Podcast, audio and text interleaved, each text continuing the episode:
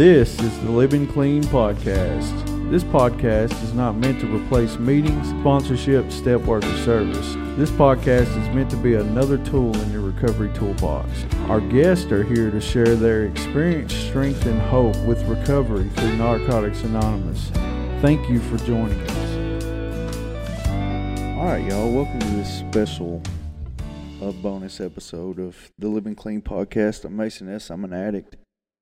Today we're going to talk about the January 24th meditation. Uh, I'm going to read it for you. It's from isolation to connection. Our disease isolated us, hostile, resentful, self centered, and self seeking.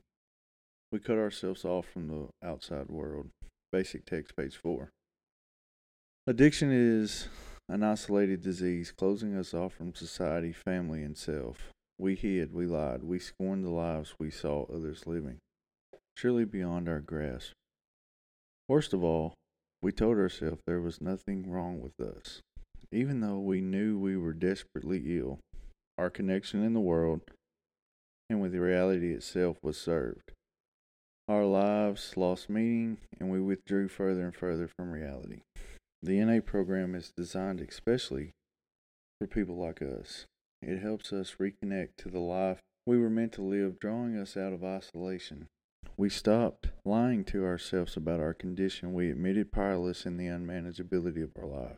We developed faith that our lives can improve, that recovery is possible, and that happiness is not permanently beyond our grasp. We get honest. We stop hiding. We show up and tell the truth, no matter what. And as we do, we establish the ties that connect our individual lives to the larger life around us. We addicts need not live lives of isolation. The 12 steps can restore our connections to life and living if we work them. Just for today, I'm a part of the life around me. I will practice my program to strengthen my connection to the world.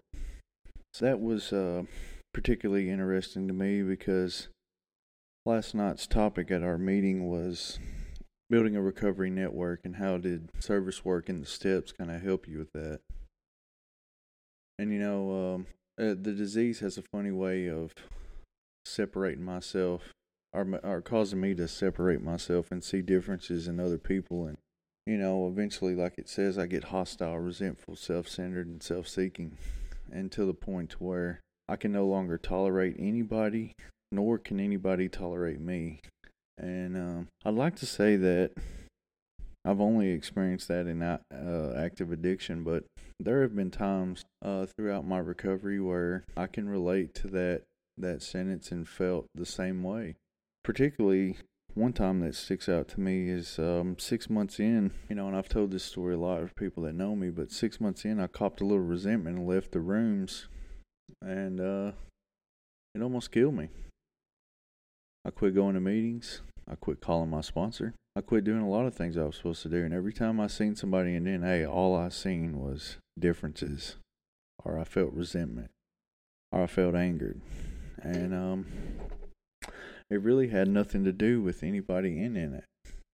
Uh, what it just to be completely vulnerable with you, I was six months clean. I was chairing the meeting, and I had thought all day at work about what the topic was going to be. And I was already playing it out in my head what everybody in the room was going to say. Like, uh, I, I just, this was going to be the best meeting that newcomers group had ever had. Well, at the last minute, somebody who used to come once a year was picking up 20 plus years. And they decided to change the meeting over to a speaker meeting at the last minute. And of course, all these friends like, you're going to let this person who never comes, only comes once a year, you know. So I just got up and left. Like, left the chair position and everything and left. And I didn't come back for a couple of weeks. And all day at work, that instead of thinking about a topic at a meeting, that's what I thought about to the point where I had totally driven myself into isolation.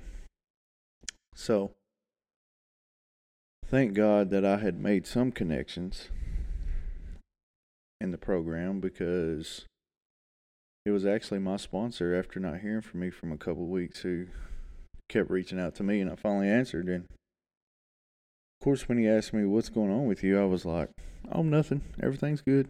Just been busy, you know, working hard. Nothing's wrong."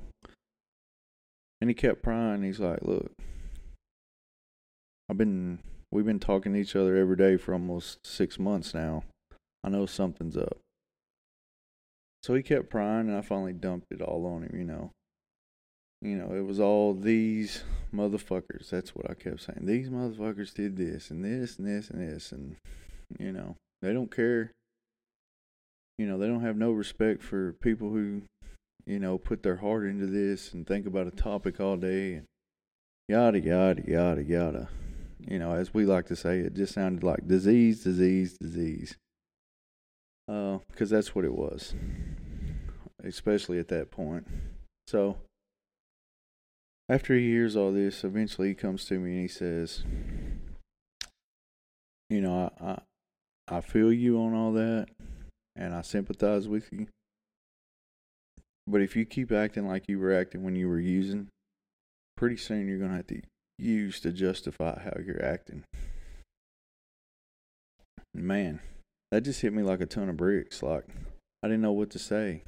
You know, my initial reaction was like, fuck you. Like, where did you come up with that? But that's uh, that's not what I said. But after some time reflecting on it, I brought my ass back to the meetings, and I think that's the real point. Like I had worked step one out of the, I've done the book work and went over it with my sponsor, but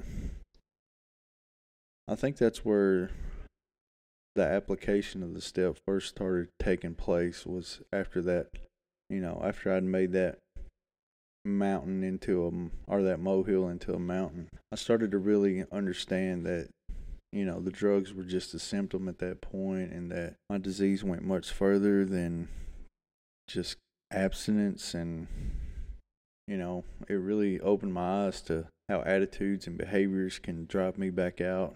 And that just because I wasn't thinking about using doesn't mean that I'm not on my way to a relapse. You know, ever since that point, you know, I've had moments, but not weeks like that, you know, and uh, I've kind of been on fire ever since, you know, for the past five and a half years. And uh, it seems to be gaining momentum. Uh, I know at this point in my recovery, I feel like I'm in a better spot than I've ever been. Uh, I feel connected. Uh, I do spend a lot of time with NA related things, and uh, it's been real good for me, though. What I don't feel is isolated. I feel connected. I feel loved. You know, I had a couple of people who actually have been guests on this podcast reach out to me the last couple of weeks. That just meant the world to me. And they're on the other side of the world. You know, so I feel I feel connected and I feel loved and you know, I'm just so damn grateful to be clean and to be in this fellowship and to have all you people that are listening. And, you know, I'm so glad that uh, recovery has freed me from that isolation.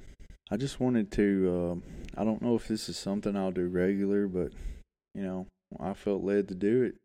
And, uh, you know, hopefully you can get something out of it. And if you're listening, I'm, uh, you know, hit me up on the phone number 931 306 9364 or uh, check us out on our Facebook group. I'm interested to hear what your thoughts are on this uh, just for today. Get in touch and let me know. Thank you for joining us on our Living Clean podcast. This is another platform that we can share our message of recovery, which is an addict, any addict, can stop using drugs, lose a desire to use, and find a new way to live. Join that no matter what club. You can contact us through text. The number is 931 306 9364.